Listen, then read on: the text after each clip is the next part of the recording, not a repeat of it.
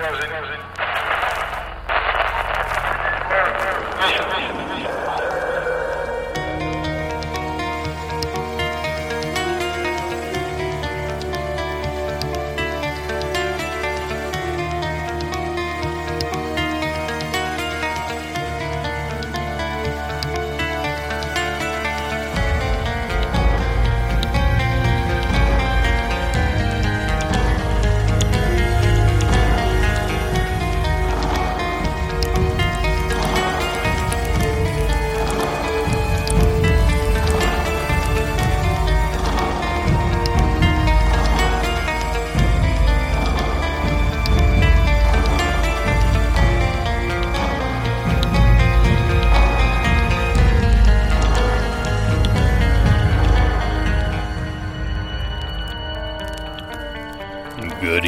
welcome to Monsters Among Us.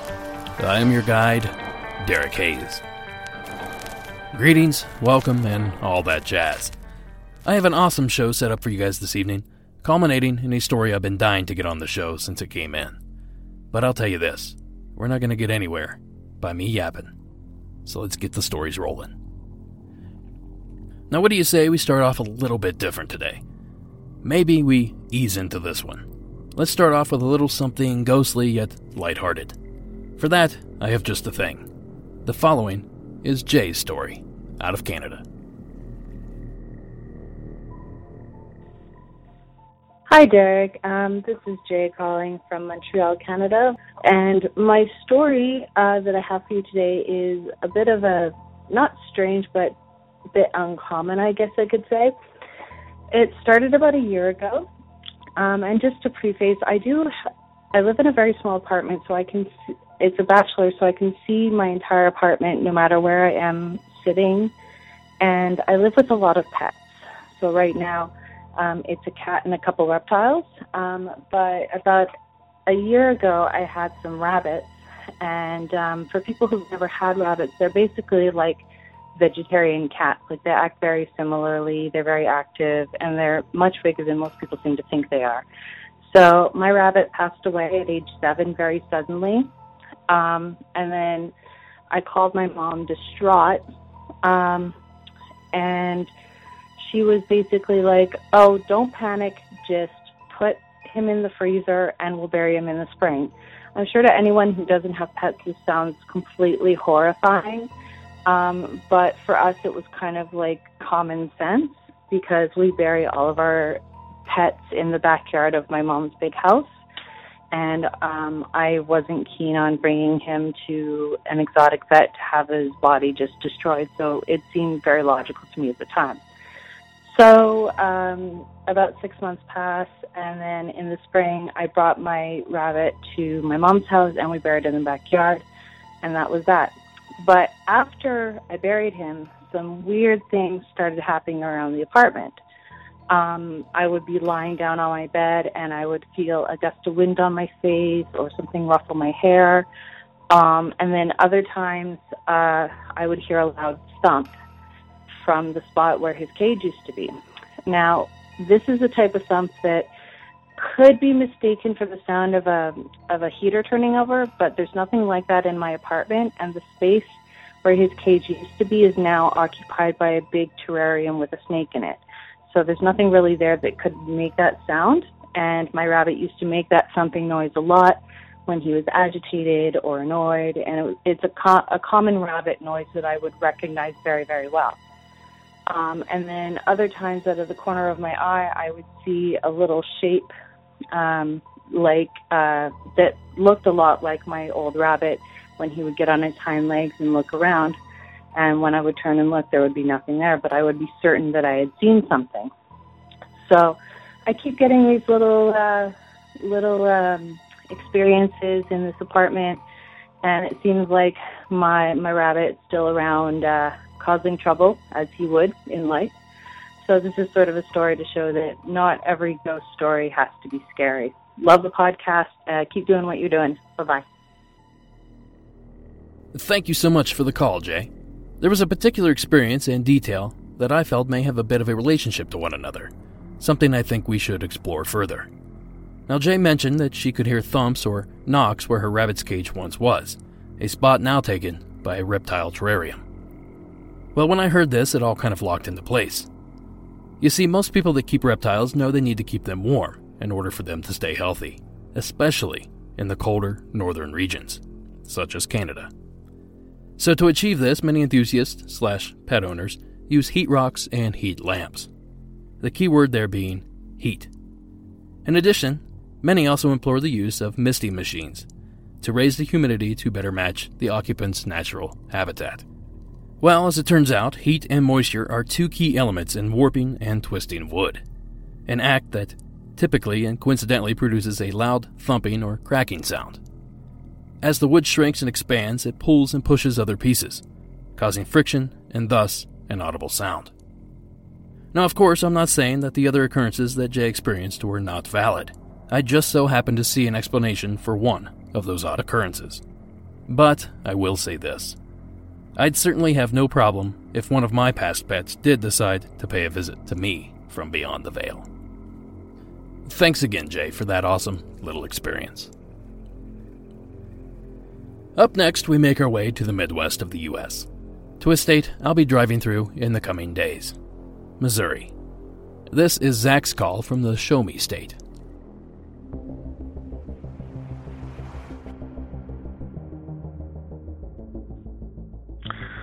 Hi, um, my name is Zach. Um, I'm from Missouri in the uh, Kansas City area, and uh, I was just calling um, because a strange occurrence happened to me and my friends actually last summer. Um, uh, we were all roughly 19, 20 years old, and uh, basically we were all standing outside my friend's house in Kansas, um, in a residential area in the neighborhood, and uh, it was a clear night, and uh, we were all enjoying cigarettes and just talking to each other. Roughly 10 p.m., not a cloud in the sky. Um, we were all standing under a street light, just talking to each other, when one of my friends notices something above us and he points it out and we all look up and we notice a I mean, I want to call it like a cardboard cutout of an angel almost. And it was transparent somewhat it, it was white, almost looked semi-transparent and it looks like its wings were out to the side and um, but it wasn't flapping like a bird would, and that's what we assumed. Like it could have been like an owl or something, or maybe it was a plastic bag flying through the air. But it was it was just above us, just over a street light, maybe five feet above the street light, and uh, we noticed though that the line was far too deliberate in which it was traveling so we ruled out the possibility of it being a plastic bag, and uh, it was also just moving way too slow. I would estimate like three miles per hour. This thing was just taking its sweet time flying overhead.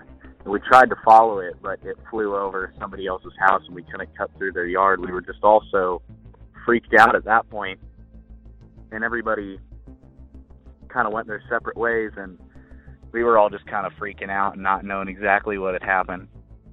Um, anyways, um, big fan of your podcast. Um, and uh, if you have any ideas of what that could have been possibly, if we were all just freaking out over nothing, I don't know. But it was definitely strange, and it kind of kind of kickstarted me on this whole kind of kind of helped me dive deeper into paranormal things. Anyways, thank you. Thank you, Zach. I've heard my fair share of these encounters, and I simply cannot get enough of them. But as I was listening to Zach's call, I immediately thought the boys simply saw white party balloons or perhaps mylar birthday balloons. The size, description, and manner of movement all lined up. But that's when Zach threw a wrench into the works. He claimed that the creature was 5 feet above a streetlight. Now, streetlights average 25 feet in the US, so adding 5 more feet would put the being at about 30 feet above the witnesses. Dark or not, the boys should have been able to determine that this quote unquote creature was a balloon and not something from another world. Now, one thought did cross my mind. If the creature was hovering above a streetlight, is it possible that the glare limited visibility, disguising vital details?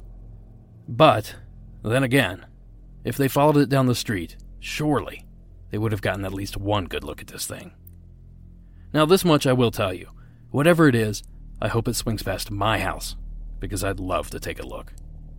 Now, I should note that Zach is not alone when it comes to seeing strange flying humanoids. In fact, the sightings have been so frequent that they actually made a Monster Quest episode on the subject. Even more shocking than Samaniego's account is the fact that there may be video evidence to prove it.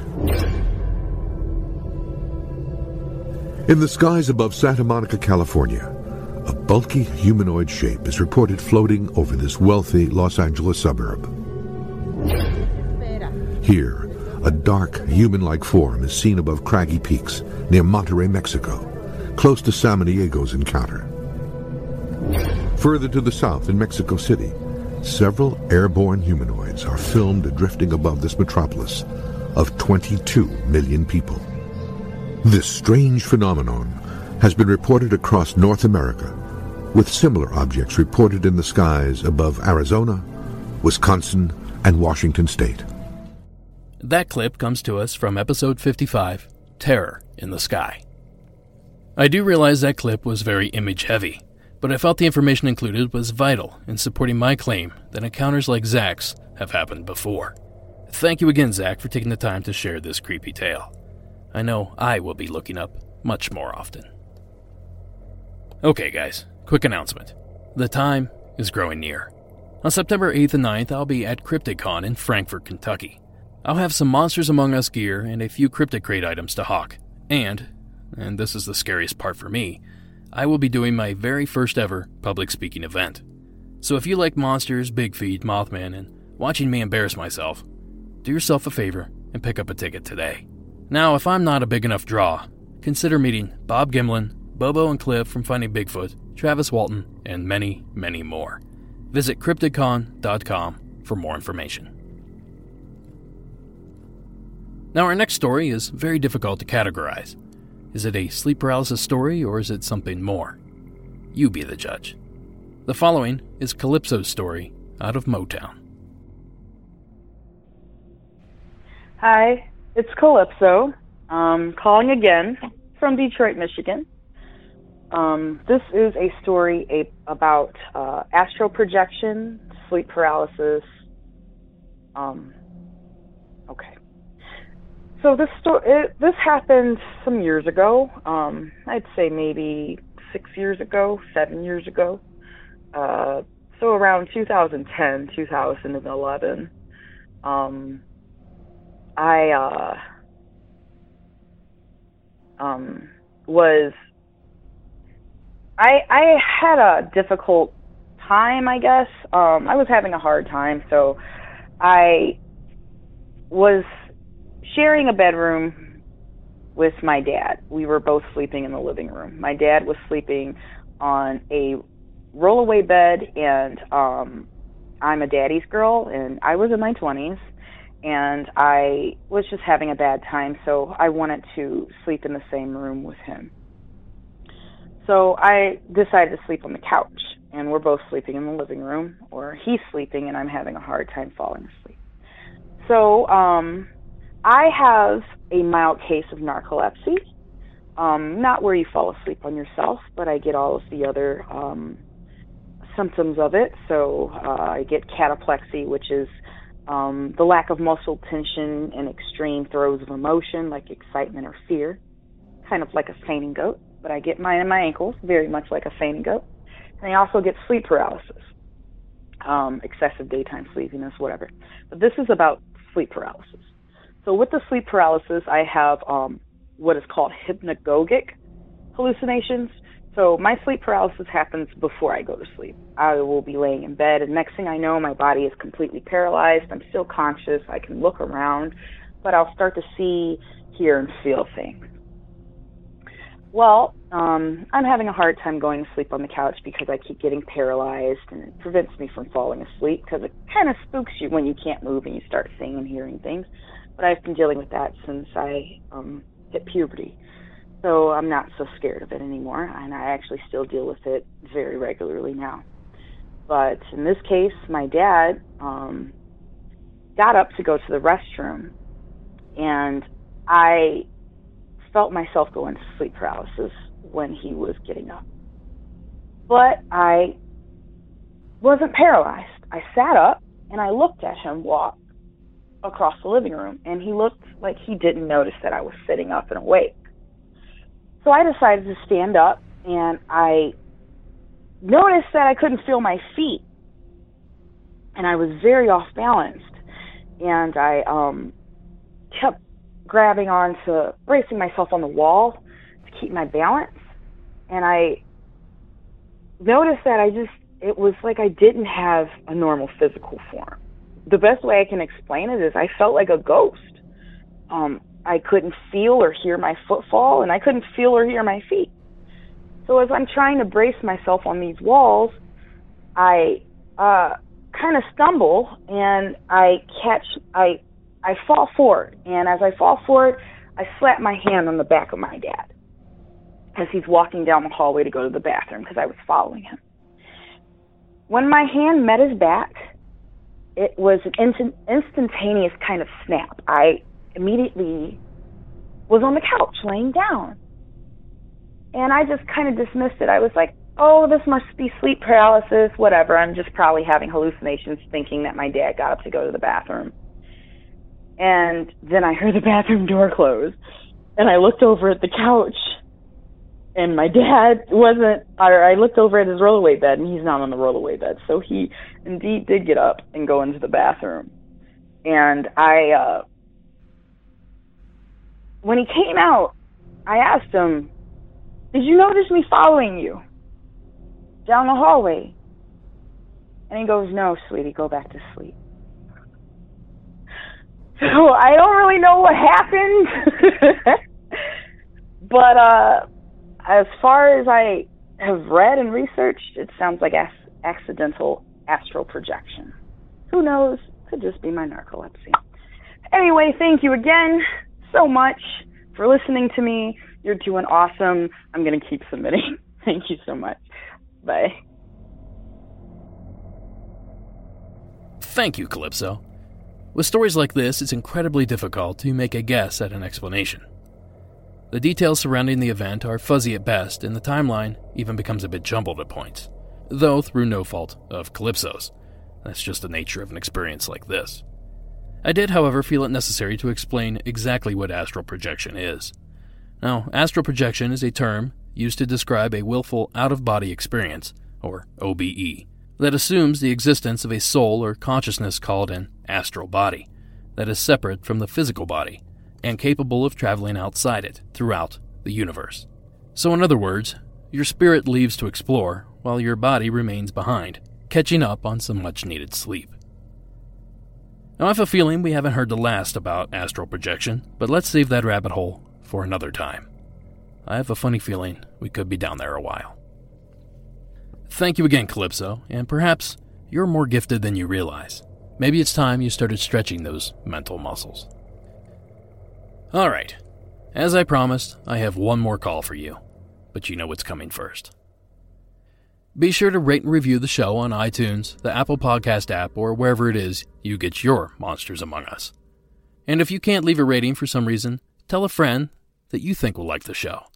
That would be pretty awesome. The store is stocked. Get your koozies, t shirts, ringtones, or decals by visiting monstersamonguspodcast.com forward slash shop. While you're at it, consider hitting that donate button as well. And I should mention that I'm finally getting the hang of this Patreon thing, so episodes and videos are coming out more regularly now. If you want to check out all the bonus content, simply visit patreon.com, and that's P A T R E O N facebook.com and search for Monsters Among Us podcast. $4 and up gets you all the goodies. And lastly, a little bit of bad news.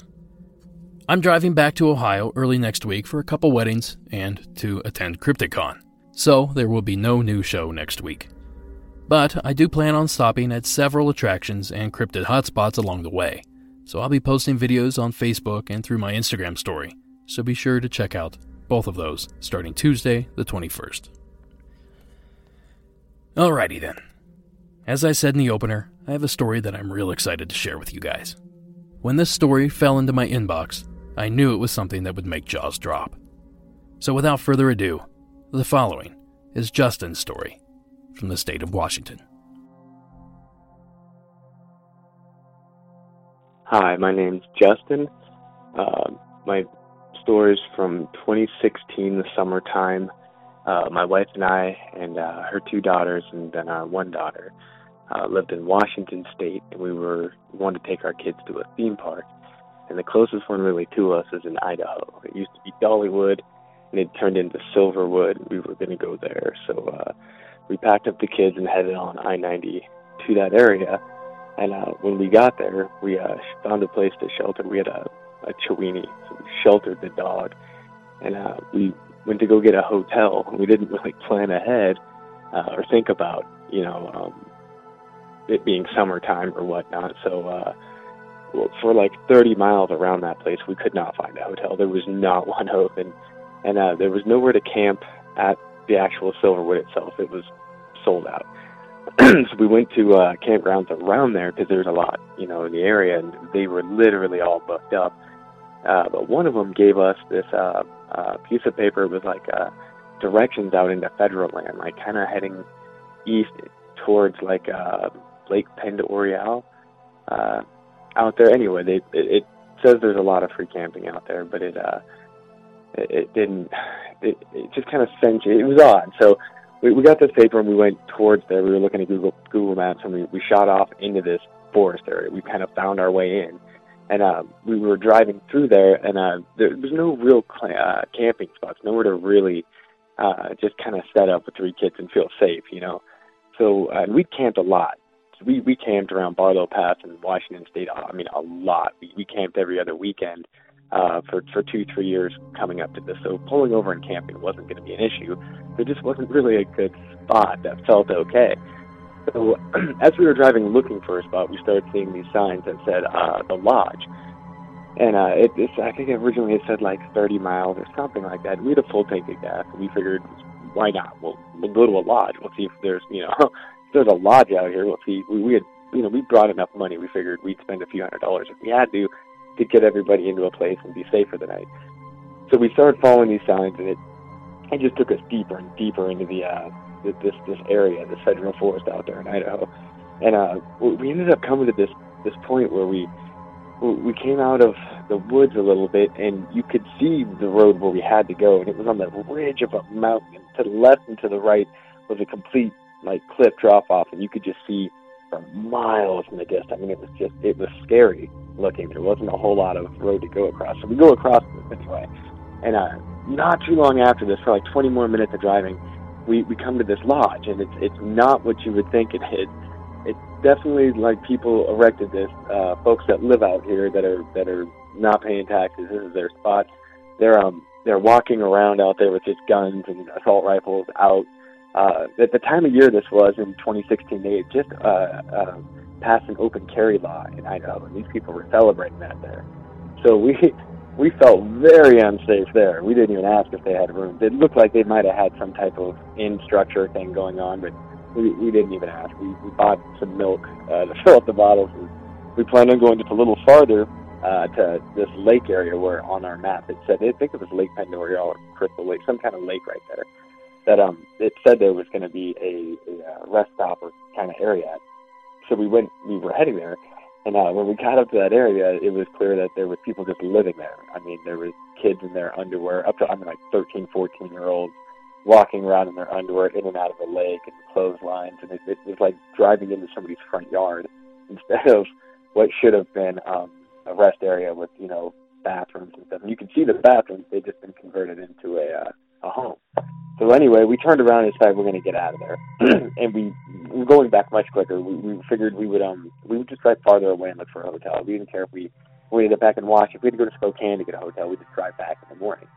So we were flying out of there, and the, the we were going the same way for the most part that we we came in. We were trying to follow back out, and we never we never came to that ridge point where we came across and it was really hairy. You know, you're like you're on the top of like some seriously tall mountains, and you're just looking down both directions, and it's like in the movies. You know, it's just wide enough for your your vehicle to travel across. We never came back across that. Instead, we came out like halfway into this area where there was this rest stop that on on the the left side of the hill, so on the we're driving on the road and on to our right it dropped down. So it s down to a, a parking lot, and this is where we had our experience. This is where it got where we both, my wife and I, had separate experiences, but it just extremely strange. And it was paranormal, but it it wasn't paranormal. So anyway, as I s down um, to the parking lot, the parking lot was rectangle. The driveway dropped kind of into the right center of the parking lot, and directly in front of you, it was just I mean it was a rectangle from left to right parking lot, and there was parking spots like maybe 12 to 15 from the left to the right, and directly in front of them was a guardrail, and it it, it appeared the landscape just a few feet, you know, after the guardrail kind of sloped down. Um, two to three feet and then went out straight and it, it just kind of had that same appearance for a while and there were some hills in the background it definitely wasn't like the the huge drop off area you'd seen before. It was kind of plain. And uh we stopped there so the kids could go to the bathroom and whatnot. And I'd gotten out of the car with the dog, and my wife got out with one of the girls and had taken her was was walking her over to the um to the bathroom that was uh, there was a bathroom off to the right in this parking lot area where we parked. And as she was walking over there, and she kept she was mentioning like that looks strange, doesn't that look strange? And I was like, I don't know, I'm not I'm not sure what you're talking about. I was just kind of stretching my legs after getting out of those that area in the woods, I was kind of, you know, in this open area, I was kind of, I was happy. Yeah.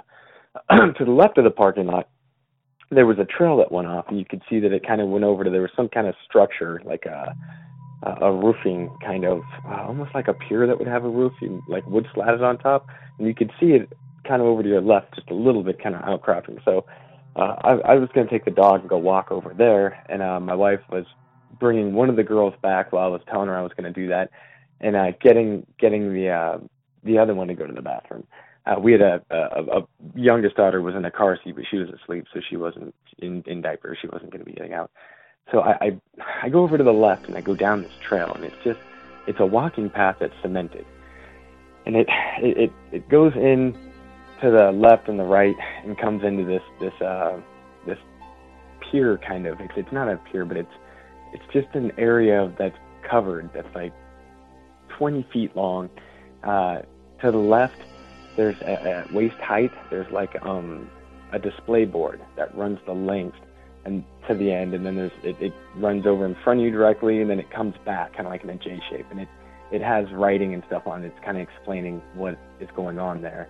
And as you're coming into this area, there's uh, this you know this structure on your left side um, is built into kind of like a rock wall that's maybe three, four feet tall right there that's exposed over, you know, you can see kind of over it for just a few feet. There's like a little landscape area right there, and then some uh, as you're walking into your left um, to this uh, structure.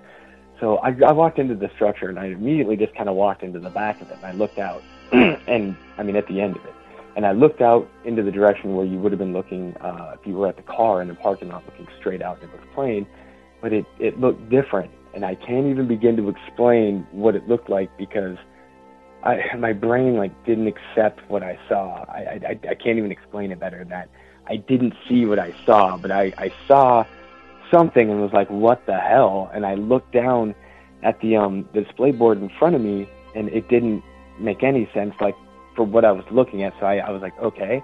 I turned to my left and I was walking back to the um beginning of this display board, which was also back kind of at the beginning of where the structure had started, and I. I got to that spot, so I'm right at kind of the beginning of this wood structure. And to the left of me is just this little landscape area and that rock wall that's the natural rock wall uh, that's that's in this for this landscape area right there. and you could, if I wanted to, I could have climbed over that rock wall and kind of went over the structure and ran out to where, you know, down out into the area that I was looking at. But this wasn't my intention. It's just, it's right there, you know. And uh, behind, uh, just a little farther back, that's woods, so you can't really, you know, it's all uh, uh, green with the trees and whatnot, so you can't do anything. You just have to go back out that path, back out to the parking lot. Uh, so just this landscape, me standing there, and while I'm standing there, somebody comes over that rock wall, and it looks it looks just like a person, like me, and they look like they're wearing like um like blue or green uh Columbia like like um rain gear kind of wear, you know what I mean? And they but they and like the hood's on or something's up because I can make out the outline. Now this is in my peripheral.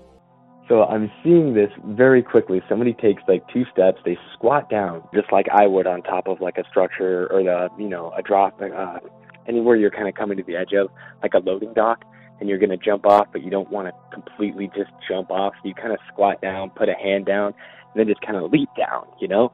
This person did that.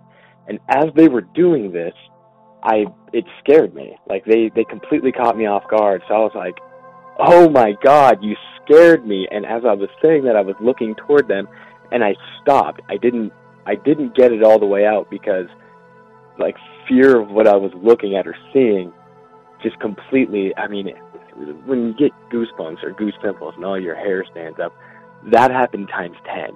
Like just immediately it felt like my skin all over my body it was like an inch off my body because what I saw I could see through. This person wasn't like a defined person like you would see a person.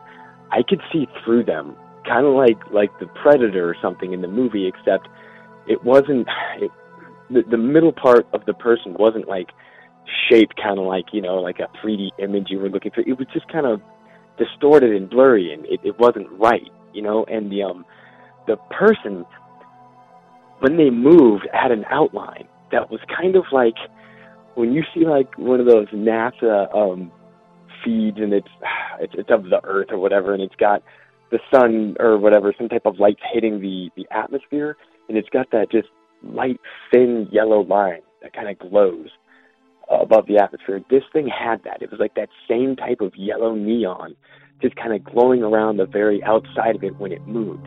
And when it stopped moving, like so, this thing, it this this thing, this guy, this guy dropped. I mean, it was a guy. Uh, for all of my life experience, this was a person, not a Bigfoot, not anything crazy. This guy was my build a little taller. I mean, I'm five five. This guy's about five eight, five nine, and kind of just military build, if that makes sense. And uh, the, the attire, when I think back, was very much just military kind of outline attire. That the the kind of um, oh, how do you explain it? Like uh, like a like a raincoat or something. The outline is not straight. It's not a straight line for your arm or whatever, because there's like wrinkles in the the fabric or whatever. So anyway, this guy dropped he like squatted down he he dropped down and i i turned and said oh my god uh i'm sorry you scared me you know what i mean and i stopped i didn't get you scared me all the way out because the person when they dropped down they took like a step forward then they turned like facing me and put their arms at their side and they just stopped moving and when they stopped moving and like the slower they went to when they stopped that outline just kind of it got harder to see and the distortion between them kind of cleared, like in between the lines, like where his body was, kind of cleared up, and he just disappeared. Like he was gone. When he stopped moving, I couldn't see anything, and I, I, oh my god, I freaked out. I didn't jump or scream right now. I just, my heart beat insanely in my chest, and my dog. I looked, I looked back up this, you know, the to the end of the structure where I looked out originally, and um to, to see my dog or say something to my dog like, "Oh, what's going on?"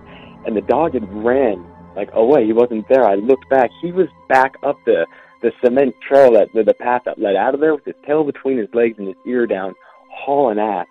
And I um, I had to I had to follow him, and I had to step by this guy. Now this landscape was right next to the trail, and this is an enclosed area, so when to walk down the tr- the path to go back out of here, you had to walk right by this person that was standing there, and this person was close enough that if they wanted to, they could have put their arm out, like leaned out and just grabbed me. So it it scared me tremendously, and I ended up yelling, uh, Bolt, Bolt, what's wrong? And I, I like kind of took a step or two and then just broke into a dead sprint after the dog. I got out of that area back into the um parking lot area. I didn't even look back. I was running, and I, as I ran to the car, I was slowing down in front of the car. All the kids were in the car, but my wife was in front of the truck, and she was just staring out into that open landscape area that's still kind of planted. She was, she was asking me, "Do you see that?" And I was like, "What are you talking about?" And I mean, I was scared, scared out of my mind. And she was noticed it right away and was asking, "What's wrong?" And I was telling her, "I just, I just, I think I just saw something. Just we got to go." And I just wanted her to get in the car. And she's like, "Do you see that over there? Though doesn't that look funny? It's, it's a green screen." I was like, "What are you talking about?" It, I was getting in the vehicle while she's saying this, and she was getting in with me, and I, I never, I never stopped to take the time because I was so scared to look at what she was looking at or to, to really appreciate what she was saying. I began to get more of what she was talking about uh, as we were getting out of there, but my, my concern once leaving that, that, that uh, rest area or whatever that was, was to just get the hell out of there. I wanted back to civilization, out of that whole federal forest area. So it was later that she was, I, I could actually hear her and uh, hear what she was saying. And what she was saying was that when we parked, looking directly out in front of us, she found she could see a line, like I mean a square. She could make out a defined square where the the, the like there was a green screen where the landscape didn't match what was on the sides of it. I mean, I don't know how to explain it any better than that. Like the colors were off. Like she, she hopefully will call in one day and it, explain this from her side of it, uh, and let you know that because she didn't see what I saw and experience what I experienced, and I didn't really experience what she experienced.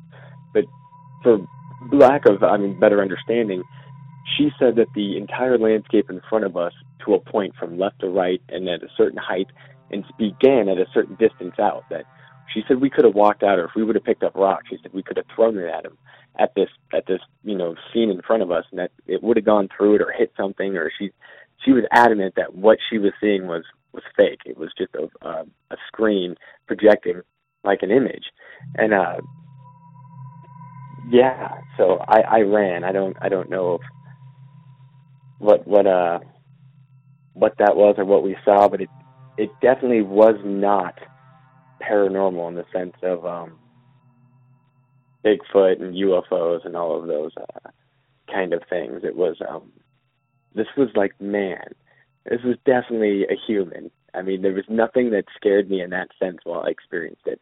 And my wife's experience with the green screen, it would all kind of suggest, I don't know, you know, some type of military operation or movement, or I, I don't know. I'd hate to. I, I mean, I'm speculating, but I hate to speculate, and I don't know for the life of me. I can't.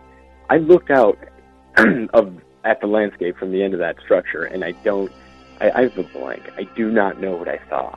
I know that it it didn't match what I thought I should be seeing, and that's why I walked over to go and begin reading what the display area was saying about the the area and why it was or whatever. And uh, that's when the, dude dropped down next to me and, and changed my whole perception of what you should be aware of and afraid of.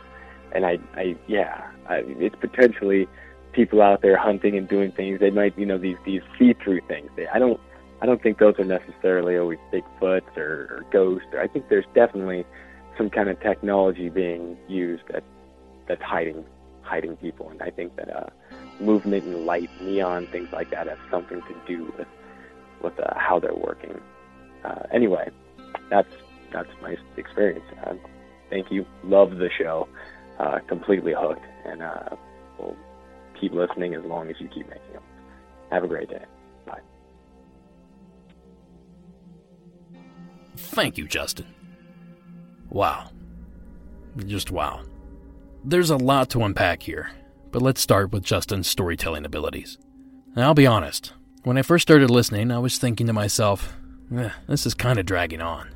But as we neared the climax of the story, I was glued to my headphones. Justin has a way of sucking you into his story, and I wanted to commend him on that. My second thought was literally, what the hell? What could this thing possibly be? Outside of an upright land octopus, what could possibly implement camouflage like that? Then it all hit me. I remember hearing another story similar to this one some time ago on a website devoted to the paranormal. Unfortunately, I could not find that particular story, but I did find the next best thing. YouTube user Fantastic Daily breaks down paranormal video and audio. Not all that dissimilar from what I do. And luckily for us, he featured a video just like Justin's experience. And just like the flying humanoid video from earlier in the show, this one is very image based, but I also think the verbal information he puts forth is very valuable when it comes to this story. So, I'm going to play a portion of the video now. You better buckle up because I've got something good for you. Now, this video is cool. I'm going to read you guys the email first because there's some like extenuating circumstances around it that I think uh, I should make clear. I'm going to have to like redact a couple things. You'll you'll see. Just let me read the email. I've been an avid outdoorsman and I've spent 40 or so years in various bush here in the States, South America, and Asia. My point is that I know what I'm doing in the wilderness. I strongly agree that many of the missing 411 cases are disappearances on account of inexperience. I have seen some strange things in the forest over the years, but nothing like what I recorded recently. To explain what happened, I got to admit that I was hunting illegally in the, and I'm redacting the name of the area. Sounds bad, but as a lot of us locals know, despite the permitting, the overpop is really bad. These things are a real nuisance. I don't know what he's referring to being like overpopulated, but it doesn't matter.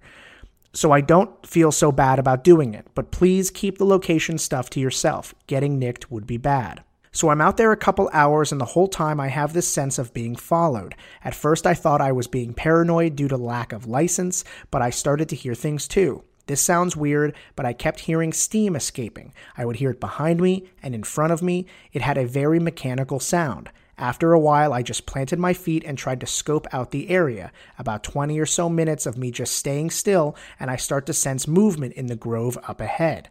I kept concentrating on the grove, and I could tell that my vision was getting screwy. I was having a hard time focusing, or at least I thought I was until I looked away from the grove and my vision was perfect. I realized I was seeing some kind of mirage, that's the only way I can explain it, in the grove ahead of me. I took out my phone. I got a couple of seconds of it before it stopped. I've never had an experience like that before, and I can't explain what I recorded. Can you? I highly suggest you check out these videos when you have a moment. And if you're a member of the Facebook group, I'm sure Addie will be posting these at some point this week. Now, these two aren't the only instances where something like this has been spotted. In fact, Fantastic Daily goes on to discuss another encounter with a cloaked figure later on in that video. So it's clear that something is happening around us. But our next question is what is it? Well, as I was researching, I recalled a news story I'd seen on Facebook several years ago camouflage can be the difference between a soldier getting shot and going home. So a lot's riding on the next generation design to outfit troops. It's only been eight years since the Army spent $5 billion on camo that critics say didn't fool anyone. Soldiers complained to the point the Army abandoned its one size fits all universal pattern.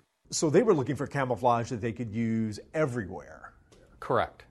And it, it didn't work anywhere. Guy Cramer is one of the designers competing to win the Army's next multi million dollar contract. This summer, he showed us the science behind every shape, size, and shade of these pixels.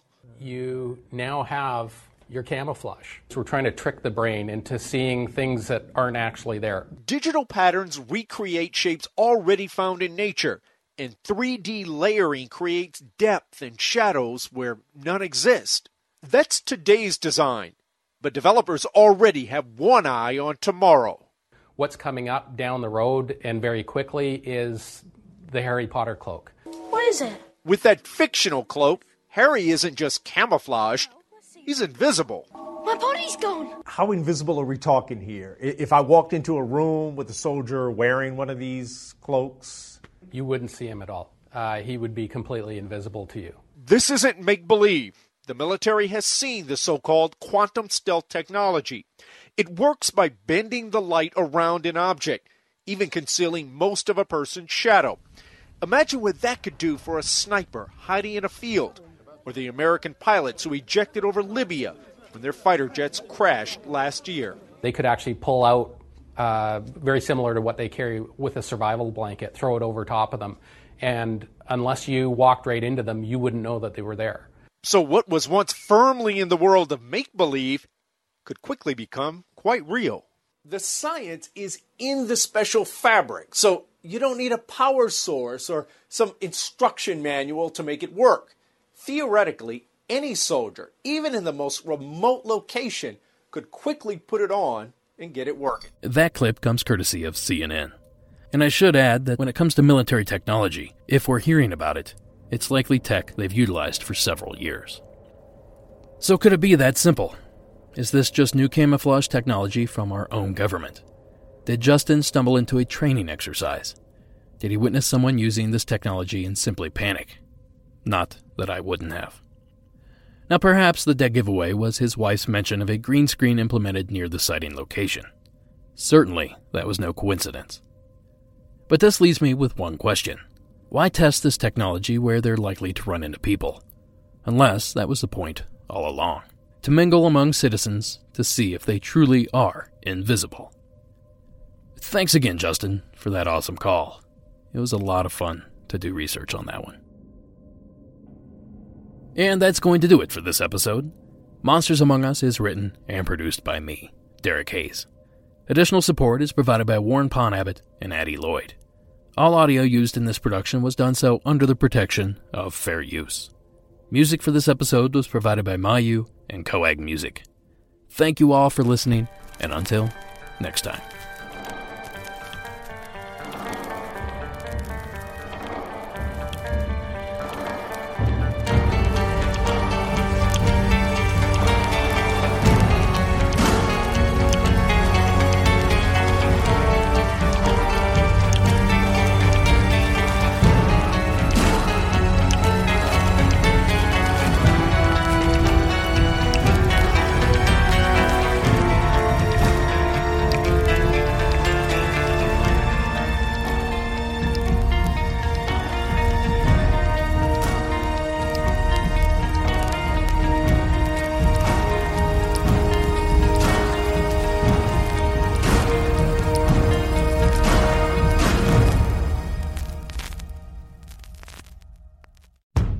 Starts with an invitation to experience Lexus, to get behind the wheel, to go out on the open road, to feel a rush of adrenaline.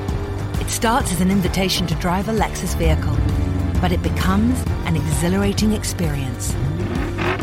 The Invitation to Lexus sales event. Your invitation is always open, but the offers only last through March 31st. Experience amazing at your Lexus dealer. Click the banner to discover more.